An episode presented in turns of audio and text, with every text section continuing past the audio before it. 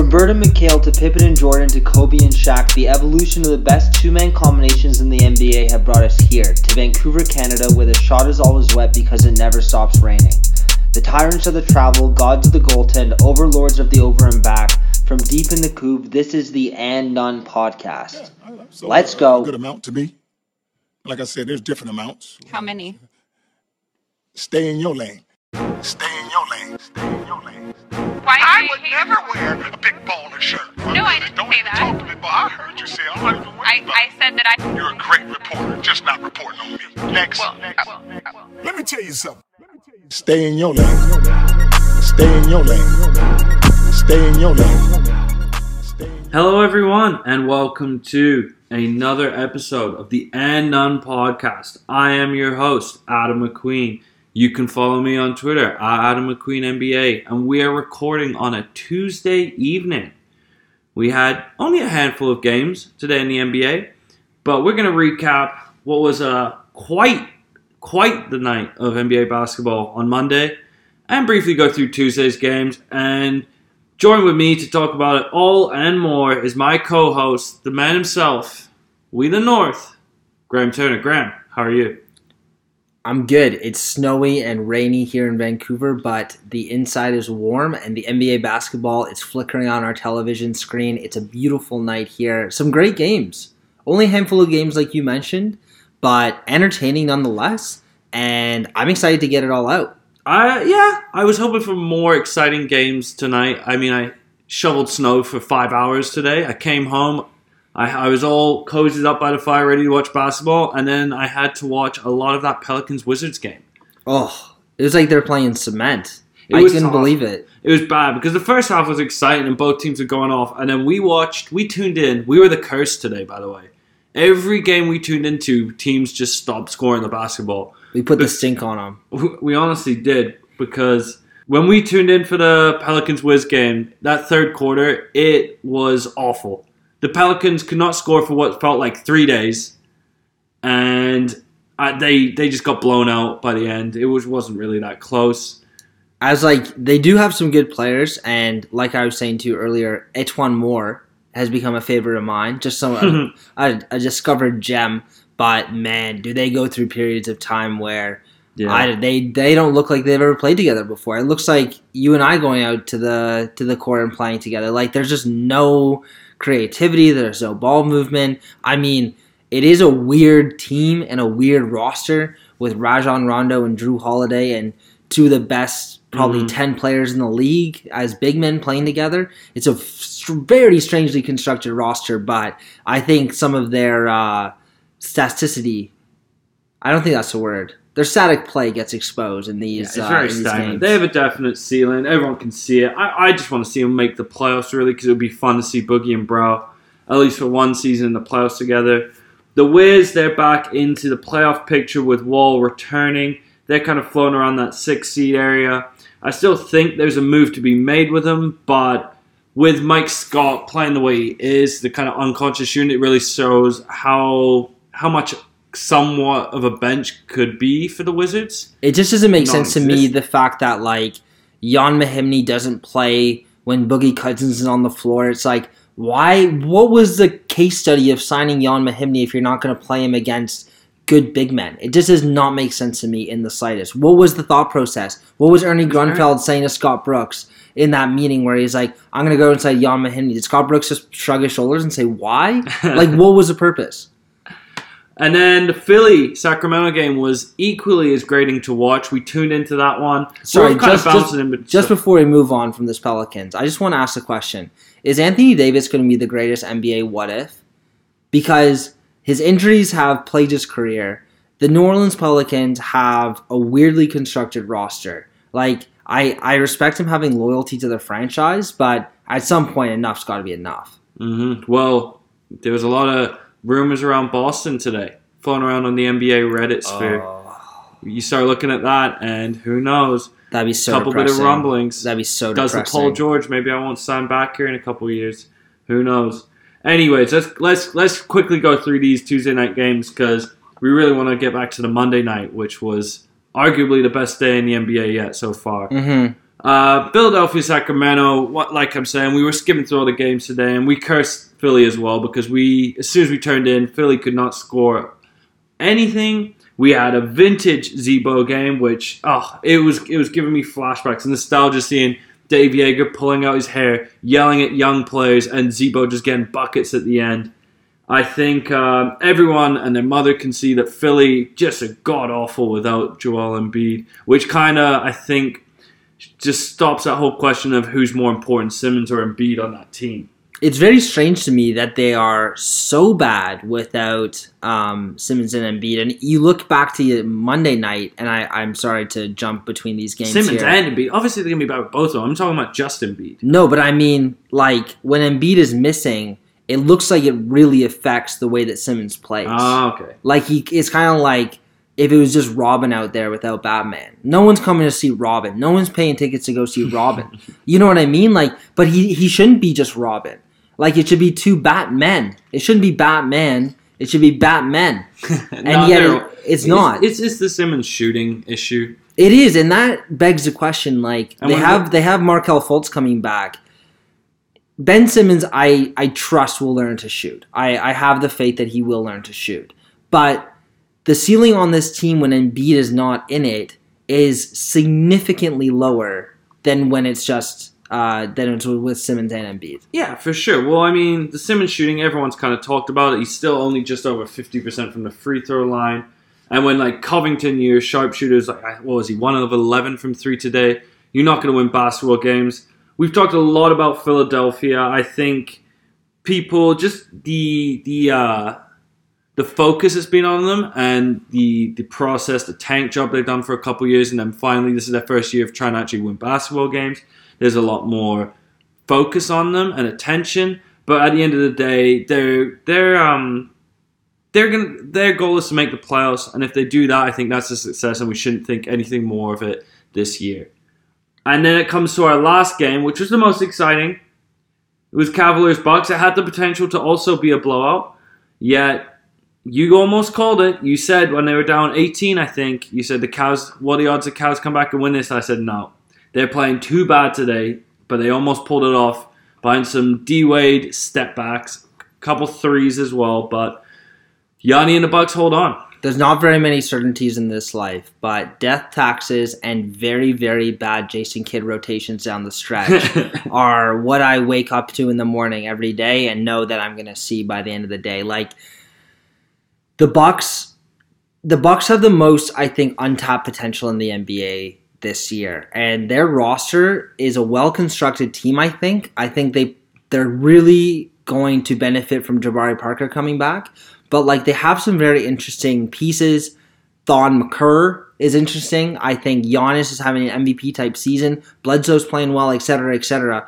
However, the way in which they play when they get into these really bad lulls opens the door for teams like Cleveland. And Cleveland didn't play particularly well. Mhm. Like LeBron did LeBron things. Uh, D Wade just had a couple crazy three pointers, but this was the Bucks game to lose, and they almost snatched defeat out of the claws of victory. Yeah, uh, just wanted to quickly note LeBron had the highlight of the night. The inbounds pass off of Yanni's back to the fadeaway three to almost send the game to overtime. That was like a, a young man watch this moment. yeah, you you gotta you've gotta at least guard the inbounds pass. I don't know about that. Anyways, uh, oh, I mean the biggest problem for them is just Yanni off the court. They just hemorrhage points, and the Cavs bench. The Cavs run was with LeBron really off the court. He was the only one playing well all game until that bench unit just gashed the Bucks without Yanni. So but they shouldn't be so reliant on one guy. Like I understand they're not that good of a team. but why not? Because their players are not that bad. Like Brogdon was a rookie of the year. Yeah, it's a weird one, but he's still a good player. He can shoot. Like Khris Middleton, he can do a lot of stuff. Eric Bledsoe at one time was a very good basketball player, and now they look like they are below average basketball team. I just really don't understand. No, I think you're being too harsh. I think you're just getting a bit bit annoyed and frustrated by the lulls, which are evident to see, especially in the fourth. But they're still they're still above 500. They're a decent enough basketball team. I think they're right where they should be for that roster talent. I I expected more of them coming into this year. I thought Hmm. with the addition of Bledsoe, they were going to be significantly better than they were last year, and they don't look at all better than they were last year. Interesting. Kevin Durant and the Warriors up by six. Taken away by the Lakers. Here they come. It's four on two. KCP in the middle. Bounce. Larry Nance. Look at Larry Nance. Throw that baby down. Oh my goodness. Larry, you didn't do that. All right. Well, the games weren't that interesting tonight, to be honest. Uh, Harsh. I was hoping for more. Okay. I'm gonna be honest, because we really, we really got our hopes up at the start of this week with an incredible Monday night of basketball. Yeah, And let's just hit the rewind button. Sounds like my relationships. and kind of go through some of the biggest moments, performances, and games of the night. We'll start with obviously the biggest part of the NBA. It was Kobe night. Yeah, Kobe had two of his jerseys retired in the Lakers versus Golden State game. Two jerseys retired. Shaq only got one retired.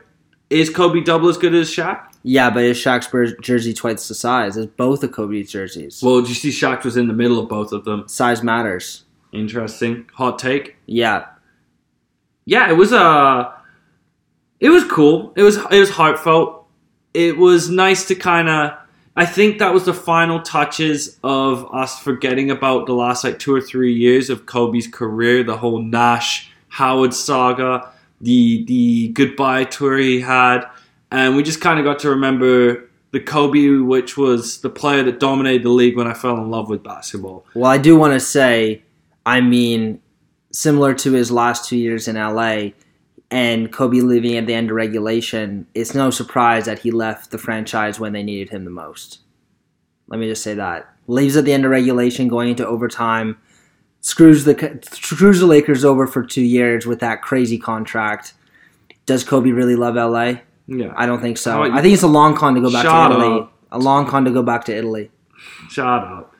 F- give me 5 championships and you can do whatever the hell you want.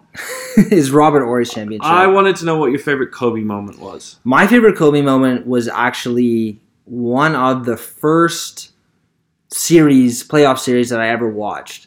And I got into basketball like I think 99.9% of other Canadian kids because of Vince Carter. Vince Carter was the Raptors to a T, and he was the reason why everyone was interested in basketball. He made me interested in the game. So after that 2001 devastating Game 7 loss to the 76ers, I started to watch basketball a little bit more. And uh, my interest really kind of took hold when the Lakers were playing the Sacramento Queens, as Shaq, Shaquille O'Neal called them, in the 2002 Western Conference Finals. I remember the Robert Horry shot, and I remember watching Kobe beat the uh, the New Jersey Nets in the finals that year, and I just think that that was sort of like the beginning of the Kobe and Shaq era, and I was just happy. I, I didn't really understand what I was watching at the time. I knew it was exciting. I knew that Kobe Bryant was a cool basketball Hmm. player, but I feel like you know my interest in basketball started at the beginning of his dominance, and that you know our careers have really sort of taken a, a similar path ever since then. oh yeah, that's interesting you say that because I have a similar anecdote. My favorite Kobe moment, which was when I kind of fell in love with basketball, was moving to Canada, and I was the the LeBron stan. I was Ooh. all about LeBron. And when LeBron kind of came into the league, and the question started becoming, is LeBron as good as Kobe? And this is Pete Kobe. Mm-hmm. And you know what? He was not having any of that shit. And I remember this game vividly. I had to go back on YouTube just to confirm I didn't have this picture just glorified in my mind now when we were reflecting on Kobe's dominance. Sure. But this was right around the is LeBron better than Kobe moment, around what, probably when he was like in his third year or so, second year. Yeah. And LeBron picks the ball up off a, it gets a rebound, and Kobe proceeds to pick him up from LeBron's own free throw line, the whole court.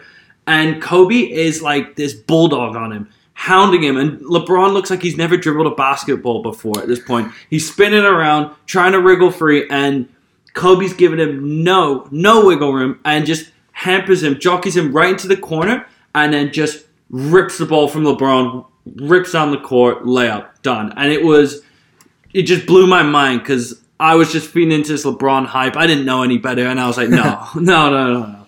This this guy's still the best right now. Yeah, I think I don't know because Kobe is in that middle tier where I think you look at guys all time and it's natural. I think MJ one, LeBron two, and then you know after that is sort of up for debate. But you got probably Kareem, Magic, etc. Kobe's going to be an interesting one, I think, when it, when we look back and look at Kobe in the grand scheme of things because he won so many rings and yet outside of LA and you kind of diehard Laker fans, I don't think many people would say that he's better than LeBron, but it's an interesting discussion. Uh, I don't know. He's just so polarized. He's loved and hated. What I find really interesting about last night's game as well, Mhm. which kind of someone someone on the Warriors did his best Kobe Bryant impersonation, which I really like. Because one of the things about Kobe when he played is, I think everyone knows he liked to shoot the ball. He sure did. And even if he'd missed the 20 shots in a row, when it came to the fourth and they still were in touch and distance, you were nervous because he can go off at any point. And was it Mamba time? Mamba mentality. Mamba mentality. In that fourth quarter, Kobe would just hit unguardable shots, and Kevin Durant did the very same thing yesterday. yeah. He had a, his worst game since Curry has been injured Mhm. and Draymond was out as well. He couldn't really hit anything. He got dunked all over by Larry Nance. Oh my god. But That was then- sorry, that was one of those dunks though where it looked like he was suspended in midair. There's not very many of those. He's he must is he your favorite in in game dunker at this point? Ooh, I think my heart is always going to be partial to James Johnson because of, because of the quotes that he gives afterwards as well. Like I cocked it back and banged it on him. Like I don't know, James Johnson just seems like a really cool guy. Larry Nance kind of seems like a bit of a dork, but oh no, Larry Nance is but cool. there's very few dunks I think that you'll see where it looks like they're floating, and that was one of them. It's because he he has this he extends his arm right and he does like this Statue of Liberty look and Yeah. just the ball is just above the backboard. Shout out Boise State. Oh yeah, it was great. Oh god, that was a good reference. There you go. But Yeah. yeah, I think uh, I mean the Warriors. Yeah, Kevin Durant. It shows why obviously they went and got him. Kevin Durant is still very much capable of winning these games by himself, and just because he plays for the Warriors does not diminish his importance at all to this franchise. Mhm. One thing I do want to say, and it's something that's been kind of tickling the back of my mind all season about the Lakers. I've watched quite a bit of Lakers this year, and I've been impressed with the development of Brandon Ingram. I think Lonzo Ball's going to figure it out, and he's still playing well. Kentavious Caldwell Pope is an interesting one because he was signed from Detroit, and a lot of kind of like basketball sharps were looking at this signing like this was going to be kind of maybe one of the things that pushed the Lakers over the edge this year. Being kind of disappointing in terms of his impact on the team. Uh, I disagree with you in terms of people thinking he was going to put them over the top. I don't really know where you got that from. No, but he I mean, signed a one-year deal to a lot of money, and he Mhm. was under the same agency as one LeBron James. yeah, You get your money in the big first year, like maybe the JJ Redick one, and who knows? Maybe if LeBron comes to LA next year, you take a cheaper one.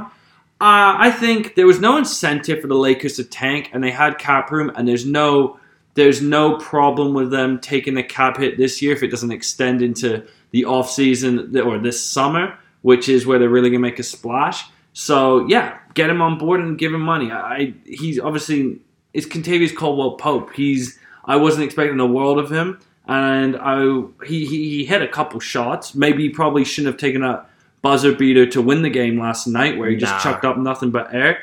But no, I, I don't know why that's really tickling the back of your mind.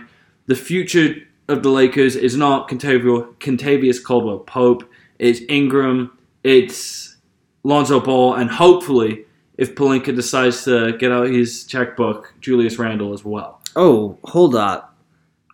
Ahead of Julius Randle, Kyle Kuzma is the future of the Lakers, man. Sure, okay, yeah. Kuzma's good as well. Kuzma's Kuzma's better than Randle. Oh my god. Kuzma Shut the fuck. Get out of This is the most hot take. Okay, Kuzma's very good. He can Mhm. shoot the ball, Mhm. and he's shown. Yeah, he's stepped up incredibly. Summer League was not overhyped. He's good in the NBA. Randle is someone that needs to be a part of this team to kind of push them forward in that modern style of the NBA because he, when engaged, is a defender in every single position of the court. Yesterday, once again, primetime Randle or primetime Rondo, as you like to call him. Mm-hmm. He stepped up and was a monster on the boards again. mm-hmm. And yeah, I think I would absolutely put money into Julius Randle in the future for the Lakers. And I think you need to. I think you need to play him. Is Julius Randle gonna be one of those guys where you pay him and then you don't hear from him for a What couple you think he's disengaged? I think he's absolutely Uh, disengaged. No, I don't think he's disengaged. I would say he was part of an awful first three years with the Lakers. You had just they were just toiling. We've obviously talked about the Kobe situation. Uh, yeah, D'Angelo Russell and the Snapchat fiasco. They had Byron Scott as coach. Yeah, sure, you're gonna be disengaged. He's come back in the last two years. He's been in complete different shape, and this year he's finally put together consistent performances. And if they can get good free agents and they can be a playoff contender next year, then of I absolutely 100% am buying, buying, buying Julius Randle stock. Which Julius Randle are you gonna get? You gonna get national TV Julius Randle? You No, he's get, been consistent this year. I still see flashes of him kind of wandering around, maybe scoping out some hotties in the. It's maybe some Real Housewives of Beverly Hills. Anyways, we've talked a lot of LA. I think there's not really much else to touch on on the Warriors. They're great. No Curry, no Draymond, no problem. I just want to say one interesting stat: the Warriors have the most blocks in the league, and the difference between them and second place is greater than the difference between second place and last in the league. So the Warriors are great to watch shoot threes, but ultimately, if they do go on to win the championship this year, like everyone expects, it's probably gonna be because of their defense. And it always has been, really, at the end of the day. Their ability to switch. And now the emergence of KD, second most blocks in the league right now. Man, dude, the dude could become the defensive player of the year. And shout out Jordan Bell for four blocks last night as well. Yeah, imagine if he was with. Speaking of Jordan Bell, let's go to another team, maybe the hottest team in the NBA. They're on the third longest win streak right now, behind the Golden State Warriors and the Houston Rockets. They moved up to, I believe, nine and twenty yesterday with their sixth win in a row. It's the Chicago Bulls. Which, when we're just talking about the Warriors and Jordan Bell, could you imagine if he was on this team right now? We'd have a cool young young core to look at. Just like everyone expected, the Chicago Bulls, hottest team in the NBA. I mean, the young guys look good, and we talked about a bit in our last podcast. People being quick to judge too early on players in coaching careers. Uh, Hoiberg inherited, uh, let's say, a sticky situation with with the Bulls and the the ruins and remains of the Thibodeau era. yeah. But now look how well these young guys are doing on doing under him, and then as well, Chris Dunn. I loved him coming out of college sure. people just ragged on him last year, and he was very disappointing. But look, he's in his second year now, and people are saying, "Oh, but he's old. He's 22." Yeah, he's had a bunch of injuries. He's playing incredibly well now. He's shooting the ball well. He's telling people, "Did you did you see what he said after he hit that dagger the other day in their win streak?" What's that? Uh, I can't repeat it on, on air. It was it was a bit. I, it needs to be censored, but it rhymes it rhymes with mock him, mock him as he was yelling at the dude. But yeah, he's great, and I'm obviously. Do I think they got enough for Jimmy Butler? Maybe not. Do you ever get enough when you trade away a star player? Not really. But now you got the Markkanen pick, and Dunn actually looks good. And who knows when Zach LaVine comes back? I'm even Bobby Portis is a good role player. Justin Holiday, he looks pretty good as well. He had 20 points at half last time. Shout out for my fantasy team. And I'd be remiss to leave out the man who is yet to lose in the league this year. Our MVP candidate, Mm-hmm. Nikola Mirotic. Nikola Mirotic and Chris Paul, the only undefeated players in the NBA I know it used to be Milos too, but he suffered a loss as well. well, just like last night. Rocky Balboa said, it's not how hard you hit, it's how hard you get hit and keep coming back. And Nikola Mirotic embodies this because he got hit by his own teammate, big big balls Bobby Portis. You know they're not talking still, right? it's dope. off the hey, court? well, hey, the best communication is nonverbal. That's what my body, that's what my body language teacher tells me. But no, the Chicago Bulls are extremely interesting. And like you talk about Chris Dunn, Nikola Mirotic, yeah, these guys are great and they're a huge part of this team. But people forget they still have fucking Denzel Valentine starting for them. Like they have guys, Paul Zipser's playing minutes. Hmm. Like this is not by any stretch of the imagination an elite roster, and yet they find a way to get it done. And it kind of goes to speak a little bit more to the 76ers without Embiid. Not the fact that the Chicago Bulls aren't winning a lot of games, but man, the Chicago Bulls, Nikola Mirotic, like, it's incredible. I don't know what that has to do with Philadelphia. Well, I'm just saying Philadelphia should be beating the Chicago Bulls Oh, even if they don't have sorry. Embiid. Oh yeah, no, no, no, for sure. I mean, Mirotic. I don't want to quickly chuck him off this Bulls wagon, but man, you could. I wonder what they could get back from him in trade value at this point. Do you want to trade him, or do you want to see what happens when LaVine comes back? He is a free agent next year.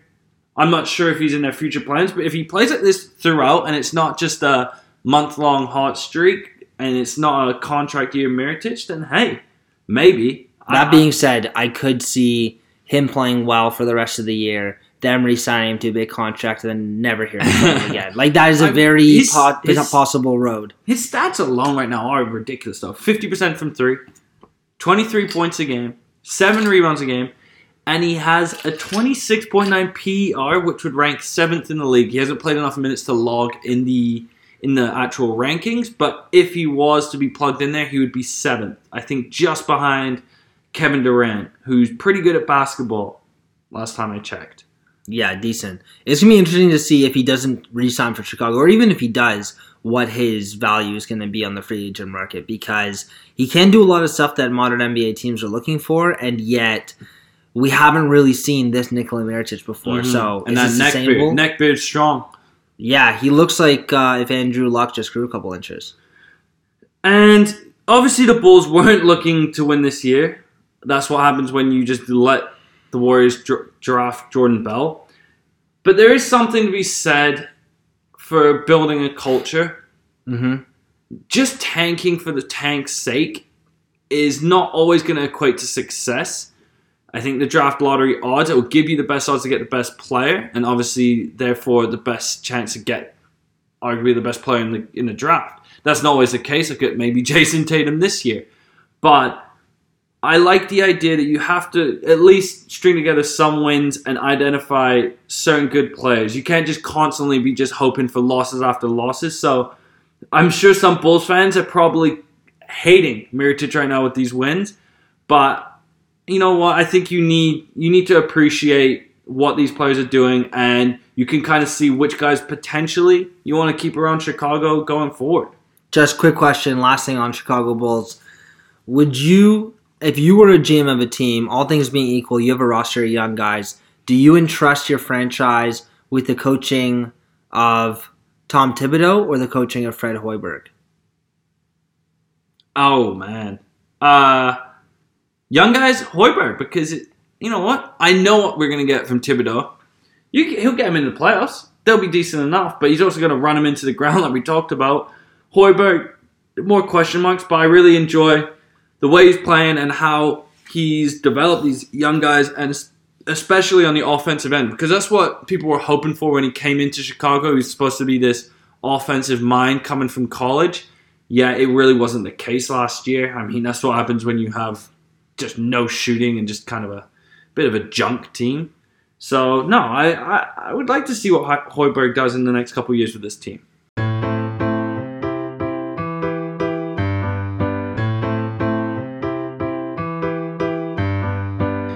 There were two other very exciting games. Quick shout out. We're not going to talk about too much. We've talked a lot about Oladipo's success.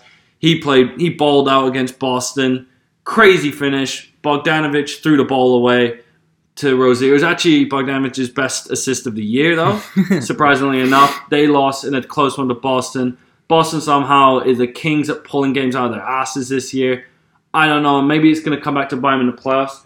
But we're going to look at two other games that weren't talked about as much, and they were between four teams that are all occupying that middle to lower playoff spots in the Western Conference. And both games were one point games.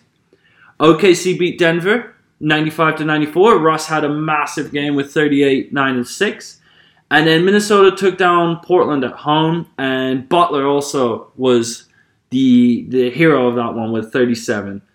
I just want to kind of throw this question to you. Um, which of these teams do you think is best set up for success this year? And just which roster do you like the most? I think for success this year, in terms of talent and ability, it's hard to look past the Oklahoma City Thunder because the they have the reigning MVP on their team. They have Paul George, who gets not enough credit for what he does on the defensive end. He's incredible. Carmelo Anthony is up and down right now. Like you saw him on the weekend, he was balling out, and then last night I think he had four points. And suddenly He's that down question, and down. I'm sorry. no, he has flashes. Like I'm so far out on Melo, and I don't want to be just because everyone's jumping on it down his throat at this point, but the stats don't lie at this point. Yeah, I think they have to. I think a lot of that is also the way that they play and the ball dominant point guard that they have. And I, I, I don't think so. I just don't, just want, I don't want to interject too much here, but there's one thing I listened to. What podcast was that? I'm sorry I can't give him the credit enough here, but Melo's success, he always had that old man game, sure. and now he is also an old man, and it's kind of coming back to bite him. It didn't age well. yeah, I mean, it's not like he's jacking up that many shots anyway. He took six shots last night, so it's not a surprise that he got four points. But it is very difficult to play on a team with a guy that doesn't really want to pass that much and want to jack up like 30 shots a night. So it's unsurprising. That being said, I think on pure potential alone, there is a lot of promise within the Oklahoma City Thunder. And I, I, I believe, I'm, I'm going to die on this hill. I think the OKC Thunder should at least win at least the first round of the playoffs, if not more than that. And Just by the virtue- oh my lord, just by the virtue of the guys whoever's that they listening have, to this right now, save this, Save it. and come back in April and just rub this in Turner's face after they traded away Paul George and uh, just milling around the eighth, ninth seed. Yeah, hit me. I'm gonna die on this hill. And I think the only the issues right now that they have is they're missing a guy that can eat up some of the minutes when um, Westbrook is off the floor. Like Paul George is incredible, and I I love Paul George. He's one of my favorite players in the NBA. He it's tough right now, and you kind of see what Oladipo went through last year, where Russ will go in, he'll take a crazy bad shot, and then you know he'll feel kind of Paul George breathing out his neck. He'll kick it out to be like, "Okay, go do something." That's not the really a healthy basketball team should play. So my positivity and optimism for the Oklahoma City Thunder rests on their ability to figure it out throughout the rest of the season. Russell Westbrook's never shown to figure out. Everyone's kind of pointed out as well, and they come privy to the fact that Russ doesn't play off ball ever. The stat that was going around about him, how many screens he set for Melo zero. You can't play with him if he's not going to play off the ball. Then you're practically playing four and a five. You have Roberson out there as well, who's a zero on offense. I know he can He is a good cutter, and he can do different things offensively that isn't necessarily shooting. But at the end of the day, you have to have at least a base level of shooting, and God, he cannot. I'm sorry, it's just at that point. And if Westbrook's not going to help himself either, I don't know why you're optimistic about the situation. I get talent level; they're the most talented team out of the bunch, but the team that I'm more interested in, and there's a lot of question marks, and they're kind of the anti OKC, and that's the Denver Nuggets. Sure. It was such an interesting matchup because where OKC has zero depth, literally no depth. Last night, only one other player scored double digits outside of Russ, and I'm not sure if you have the stats handy, but can you guess? One other Don't player look, scored I double digits outside of Russ. Give me just don't look. Who do you think? I'm gonna say Jerami Grant. Wrong. Uh-uh. Abrines. Oh, great player. Abrines was the only person to get double digits. Shot 100 percent from the field. Good for him. That is a poor recipe for success. When I look over at Denver, who have a ton of question marks, there's a complete different situation for them. They have a lot, a lot of good players. They've almost got too much talent. Where the real problem lies within a coaching situation and the ability to figure out who is going to play what in what position and how the rotation is going to work and how the minutes are going to align and really kind of figure out their identity. I think the fact that OKC have been miserable with their whole team, yet the Nuggets have stayed afloat with both Millsap and Jokic out, and Jokic has come back, but he's still playing limited minutes right now. He came off the bench yesterday. I would be more optimistic about Denver. Um, yeah, they don't have two players that have the potential or the the ceiling that George or Westbrook have. Yet I like the players they've got. They just need to figure out where they go from here. And it could be bad. It could end up being good in the in the future. But I like that you have so many so much talent and assets, so to speak, that you have more kicks at the can in determining what your roster is going to look like. I think what Jokic and Millsap's injuries did was allow Murray and Harris to really excel. They've started in the backcourt together now, and it's an interesting situation because a lot of people were calling for the Nuggets to get a pass first or facilitating point guard, maybe Bledsoe in that trade rumors. Everyone was begging for Kyrie. I'm not really sure what the what the offer would have been for them there. And even like Mike Conley's been thrown around, but they like Murray and Harris together. And Murray's just scored under just under 20 points a game in the last five. He's not really a passer. He's more of a score first player. Harris has been he's been absolutely on fire from November onwards when Millsap went down. And Harris does have the ability to be a passer, which is which is something you need of one of your two guards. But with Jokic in that situation, I've talked about before in our mock draft, is his ability to be a playmaker and passer out of the high post kind of negates the need for just a, a true type of point guard. And with Mil, um, sorry, with Murray and Harris, you have two deadly shooters. So I like that kind of situation there. It's still, I don't know. There's, there's the one thing is I hope they, they can figure out because there is constant, constant question marks. They've been torrid on defense, yet they found another diamond in a rough. And Denver Reddit, which I was going through today, are they're hyping up this guy Torrey Craig. He went he played really well yesterday. Didn't miss a shot. G leaguer. He was a two way player for the Heat, I think, briefly as well. And he was just an he was a menace defensively. He's already looks like their best wing defender, and maybe he's going to start getting minutes.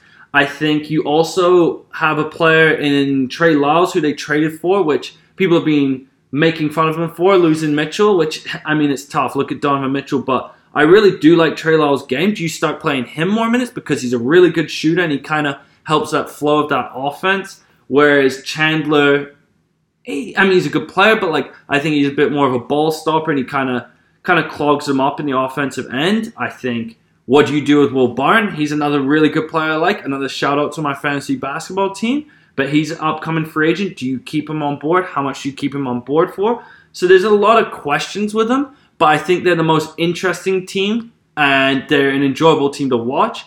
And there is potential. If they can figure it out, and if they can just nail one more thing, like getting Jokic in the second round, maybe pull off a trade with all these players that they still have. I mean, there's still, I'm sure that Faried, there's a place for Faried somewhere. Ooh, Faried's value is plummeted. I, I remember a couple years ago, the Raptors were looking at him, maybe even trading a first rounder for him. now, now he's That- getting DNPs. That is not happening. But- and they, they even have like Juancho Hernangomez is a good player, and Malik Beasley's young and good as well. That I don't know where they get their minutes from, but like I'm saying, yeah, there's there's not anyone with maybe the superstar upside that Towns has on Minnesota. Sure, yeah. I think the issue with Denver is this, and you touched on their defense, but it's worth saying they're a they're a bottom ten team in the league in terms of points allowed, and that's you can't be having that going into the playoffs if if and when Denver make the playoffs. Like I think they have a lot of very interesting players, and I really like Jamal Murray. Um, I really like Will Barton. I really like a lot of these guys. The issue is this: with all these good but not necessarily superstar players, I think the ceiling is by necessity lower than a team like Oklahoma City or Minnesota. And you're always going to struggle when you have all these decent but not great players that can't really play defense. I you need to stay in your lane there because they're young, man. They're all so young. You can't just say they're decent but not Then great why- players why are when they they're signing- under the age of 23. Then why are you signing Paul Millsap? What's the what's the purpose of that? Paul Millsap is someone to usher them in. Why did Boston sign Al Horford? because he's a way better basketball player than Paul Millsap, and Why? Okay. Wow, that is revisionist history because they were both equally as good players together in the Hawks when they won 60 sure, games. but I think it's I also think the Millsap's fit. incredibly underrated at all times. I think it's also the fit in the team. The way that Boston plays lends itself to having Al Horford. Well, now it does. Yeah. But I'm saying when Denver figure it out, that you need one older veteran guy who you know what? They had the cap room for Millsap. Why not bring him on board and start? Because he is someone that's going to ensure playoff vic, not playoff victories, playoff appearances. Sure. Then you get these young guys into a situation where they can start playing playoff basketball, a la Boston the last two years, and Millsap got him to that point. Maybe he's not the guy you're going to have when you want to win a championship, Sure. but he gets him to a level, and now you can start playing your younger guys in more meaningful games. You need to get to a certain level to get in the playoffs, and then you can see what young guys you, you have and what they can do. And that's why I'm saying Jamal Murray's young. Mm-hmm. Gary Harris, they signed to an extension, young. Jokic, even though he looks like he's 32, he's 23. Sure. These guys are all young players that are good. Trey Lyles is still damn young, even though it feels like he's been in the league forever as well. All these players, we don't. I mean, I don't really know about Emmanuel Mudiay. He's. It looks like they'll be rel- ready to get rid of him at any given moment. yeah. He's had a couple good games, but yeah, I'm not really too worried about that. But I just look at the amount of depth and the amount of. I know you're saying good, not great, and I understand what you mean. None of these guys are your superstar players, and no one Sure. looks like they're going to be the. I doubt any of these guys are going to make the All Star game outside of Jokic. But at the same time, I think they're young, and they have. If you have that many good players together, and if they can just start clicking, I don't know. I'm I'm optimistic for a team with that many young good players that are winning games because, hey, the Minnesota Timberwolves had two number one picks weren't winning games until Jimmy Butler came around. No, I totally agree. I, I think it's it's totally fair to be optimistic about the Denver Nuggets. I, I'm optimistic about them as well. But the fact remains, A, I would like to see more of an identity come out of there. And I love the potential that they have. I actually really like a lot of their players. They need to start playing defense, especially down the stretch. And I've watched a couple of Denver Nuggets games. They really struggle on the road. And Denver, like their home court's a bit of a fortress, which I think is fair about most Denver teams, like across all the mm-hmm. different professional sports. Mm-hmm. I will say this though. It is very difficult being a franchise like that as well, where you have all this potential, you're winning, you're probably about 500, you might sneak in the playoffs, you don't get a very high draft pick, rinse, repeat.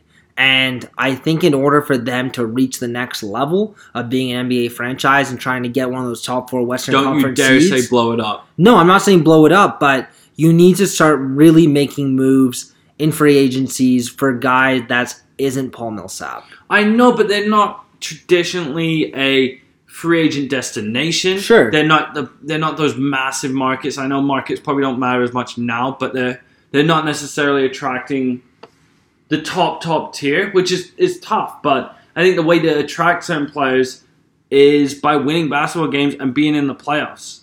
No, I totally agree, and I, I like I like the culture element. I like the potential element. I just think it's also easy to get stuck in the spin cycle of picks between 12 and 20, and you're trying to make the playoffs, or you just don't make the playoffs. It's just very difficult once you're in that NBA middle class to get out of there. I suppose so, but the picks have been good. I think I think I'm going to put more on the coaching situation. I think you need to at some point tighten the rotation and figure out which lineups you want to work with best and go from there. And obviously it's going to be tough with Millsap out, but at least with Millsap out, it opens up a spot as a I don't know a proving ground for certain Sure. players. And so I think if you begin to tighten up the rotation as it goes along, obviously it's a long season, so everyone should get ample opportunity to almost put their hand up for selection. Sure. And then as as Millsap comes back, and I'm sure they're still winning games, they're going to be in the playoff picture. I'm sure of it. That once you get around to that February March is when they start tying it down to an eight man rotation. And they know what they're going to do and how they're going to play in playoffs. Sure. I think the biggest key for the Denver Nuggets going forward is one of the hardest things to do in the NBA, which is correctly evaluating talent. And for the Denver Nuggets, they are going to have to make some very, very Mhm. difficult de- decisions going forward Oh, in terms of who they keep and who they let go. And that will define their future and their success. For sure. And speaking of evaluating talent, it's that's what's kind of screwed up the the Blazers. Yeah, absolutely. Evan You Turner's playing way too yeah, many minutes. I was going to go. I took the words out of your mouth. It, that's tough. I think the Blazers probably have the least flexibility in terms of moving up or moving down, Yeah. whereas the others can capitulate or become very good. Capitulate. I think they're kind of. Huh? capitulate. A great word. You like that word? yeah, I did. Uh, I was reading the thesaurus today. Wow. Uh, so there, I, I got them in the middle ground. We've talked about them before. Uh, we we've also talked about Minnesota a lot. The Turner's Turner and Kevin O'Connor's bandwagon get Thibs fired.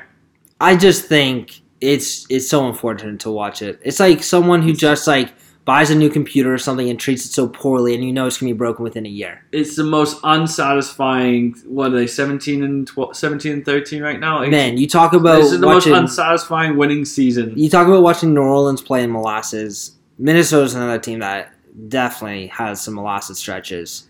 Yeah, it's it's not really good to watch. I No. mean, I they got they got they've got arguably the best player of the lot in terms of upside and potential and talent. But yeah, I, I just don't really want to talk about Minnesota anymore. I thought Denver Denver far more exciting to watch, and I just like the question marks, and I just hope that they can kind of make moves to become a regular high playoff seed. And who knows? I agree as You well. Like all you need is a couple breaks, and then you're you become the It must be- Warriors. it must be tough being a Denver Nuggets fan, though. I have to say they've gone through a lot of emotional turmoil in that franchise. Absolutely, I think it's a lot of these. Shout out Masai Ujiri. Oh yeah, shout out Masai Ujiri because he he did some, he did some great stuff for them. He that really did. I mean, the whole didn't turn turn out, even though they got a lot for Carmelo, and he was gonna walk anyways. Yeah. It didn't turn out to be like the best group of guys ever, but they still, I don't know. I, I appreciate Denver as a Memphis Grizzlies fan. These small market teams getting getting just scorned by Melo. I couldn't imagine that happening. And I look at you look at I don't know teams like Utah and Deron Williams just suddenly wanted out. It, it's tough for those teams, and we're talking about uh, like securing free agents. Yeah. I'm not sure if anyone's. I don't know. Denver's a, Denver's a great place, but I don't see people clamoring to get there. It's not. Well, hey, here's a, here is a real maybe turning point for this franchise. Maybe a year or two down the road. What happens when the NBA allows their players to use marijuana? Because now Denver, maybe that becomes a much more high-profile free agent destination. Flying high, Flying not high, only in the altitude. and you got the Papa Johns right there. It's perfect. There you go. Anyway, that wraps it up for our N9 podcast for this evening. We are on our Christmas schedule going forward here. So we have this podcast this week. We will have one for you uh, during the Christmas week next week to recap the Christmas Day NBA games, the apex of the NBA season before the playoffs, it's all of course. starting. It's all starting. Uh, we will be back to you then. In the meantime, feel free to rebrowse our U23 draft, which I'm sure you guys will enjoy if you need a little reprieve from your uh, families, if you're in a George Costanza like situation, perhaps. Uh, until next week, we are signing off. Uh, my name is Graham Turner. His name is Adam McQueen. You can follow him on Twitter at Adam McQueen NBA. Adam, do you have any interesting basketball pieces coming up on the 94 Feet Report? I'm pretty boring right now, actually. I think I may have one or two coming up over this holiday season. I haven't quite decided what yet. Okay. Maybe the Denver Nuggets. I know it may there very well could be a Denver Nuggets one. Uh, yeah. So just keep updating that on the 94 feet report, and we'll catch you guys soon enough. Stay tuned. Laters. Love you guys. Stay in your lane. Stay in your lane. Stay in your lane. Why I would hate never her? wear a big baller shirt. No, I didn't Don't say that. talk to me, but I heard you say I'm not even I, about I said that I. You're a great reporter, just not reporting on me. Next. Well, Next. well, well. Let me tell you something. Stay in your lane. Stay in your lane. Stay in your lane.